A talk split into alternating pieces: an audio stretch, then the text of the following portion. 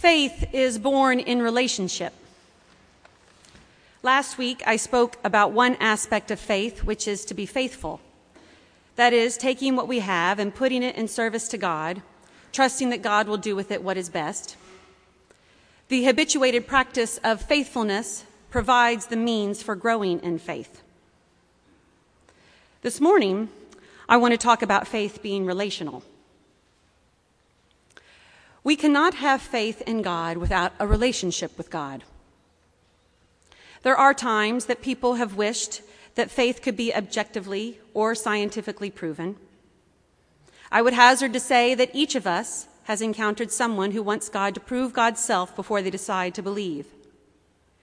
Indeed, we see this illustrated in our gospel lesson this morning. The Pharisee, who has invited Jesus to his home, is observing Jesus' actions with his, this unknown woman. Remembering scripture and what he knows of prophets, he is sizing up Jesus to understand his authority. The woman who has come in and bathed Jesus' feet with costly perfume, an act, by the way, that has no point of reference in social or religious custom of the time, she demonstrates some relationship with Jesus. We can deduce from her actions that she knows that Jesus is special and she wants to demonstrate her sense of his, of his specialness. Through their relationship, her faith in Jesus grows. And as her faith grows, she is drawn deeper into relationship with him. Her faith allows her to hear Jesus' words of forgiveness of her burdens, her sins, and thus she is freed to love. What she experiences in this relationship with Jesus generates a deeper and richer relationship between them, increasing her faith. Paul is speaking of the same experience in his letter to the Galatians. Paul is having an argument with Peter and the church established in Jerusalem about whether or not Gentile believers must be circumcised in order to be followers of Jesus. There's great discussion about whether or not, or even how much, Gentile believers must follow the Jewish law. Paul is adamant that the Gentile converts do not need to keep the law. His adamancy comes from his conviction that salvation is through a relationship with Jesus, not through keeping the law. Because, you see, for Paul, it was his interpretation of the law that gave him the conviction that all of those not following the law should be persecuted. It was his belief that everyone should keep the law perfectly that gave him justification for doing horrible things. This stands in stark contrast to his experience of the risen Christ. It was the experience of the risen Christ which changed everything for him. And he realized through that experience that his salvation was through a relationship with Christ rather than a perfect submission and keeping of the law. When I graduated from high school, my church recognized me and the other seniors in worship, like we will do today. And I was given a gift, like we will do today. However, my gift was different than what we are giving this morning. My gift was a framed quote of St. Augustine. And the quote was this Love God, then do as you please. I remember thinking, do you really want to give me this as I leave home for the first time to live on my own five hours away? These are the words that you want to have ringing in my ears from my church family? Really? The quote went on to say, If you love God, then you will only want to do what is pleasing in His sight. Then it made sense to me as to why my church family was giving me this quote as a send off gift. And this is the point that Paul is making. If the law will save us, then what do we need Jesus for? It is Christ who saves us, not the keeping of the law. And we can't promote the keeping of the law as a means to salvation in an effort to promote that salvation comes through Christ alone. We look to do what pleases God as an act of our faith. We look to do what pleases God as an act of our love of God, not as a means to securing our salvation. I know that I'm speaking a language that might be uncomfortable for some Episcopalians when I talk about a relationship with Jesus. However, I know that most Episcopalians know what I'm talking about.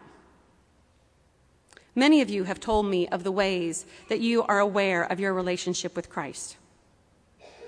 Perhaps you're simply unpracticed in articulating for yourself what that relationship looks like. When our evangelical brothers and sisters in Christ ask people if they have a relationship with Jesus, some folks might recoil. However, it is true, it is the truth that faith grows in relationship with Christ.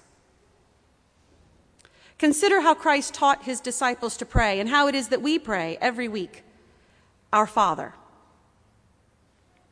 It is a relationship, one that nurtures faith in looking to God to supply our need by giving us daily bread and forgiving us our sins as we forgive others, we demonstrate a relationship that nurtures faith.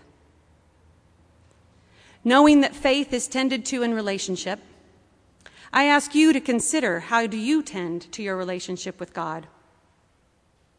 A relationship with God needs the same kind of attention as human relationships do. A relationship with God needs real dedicated time. How do you dedicate time to God? Worship is one way. Worship is one way to dedicate time to your relationship with God. A relationship with God needs honest expressions and a willingness to be vulnerable. How do you express to God your needs and feelings? Are you willing to share yourself so intimately with the divine? Both the woman in our gospel story and Paul knew that God, that Jesus had seen them at their worst. Their experience in relationship to Him, Jesus' willingness to express love to them, even in knowing their sinfulness, gave them the strength they needed to be vulnerable in relationship to God. The end result was that they knew that God saved them from their own bent toward destruction. Their faith in the strength and transforming love of God was made known through relationship. We have been made children of God through our baptism.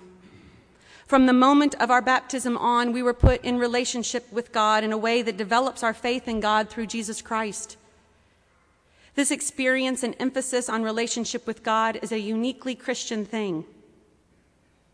Through the incarnation, through God becoming flesh in the person of Jesus, we are offered a relationship with God, a relationship that assists us in knowing God in a real way, a relationship that provides the means for our growing in faith. This relationship is known in Jesus, the one who speaks healing to those who are hurting or injured, the one who comforts the sorrowful, the one who brings peace to the anxious he satisfies the hungry with good things, and the poor are not forgotten. I invite you to bow your head as I lead us in prayer. This prayer is by Brooke Foss Westcott, who lived in the 19th century.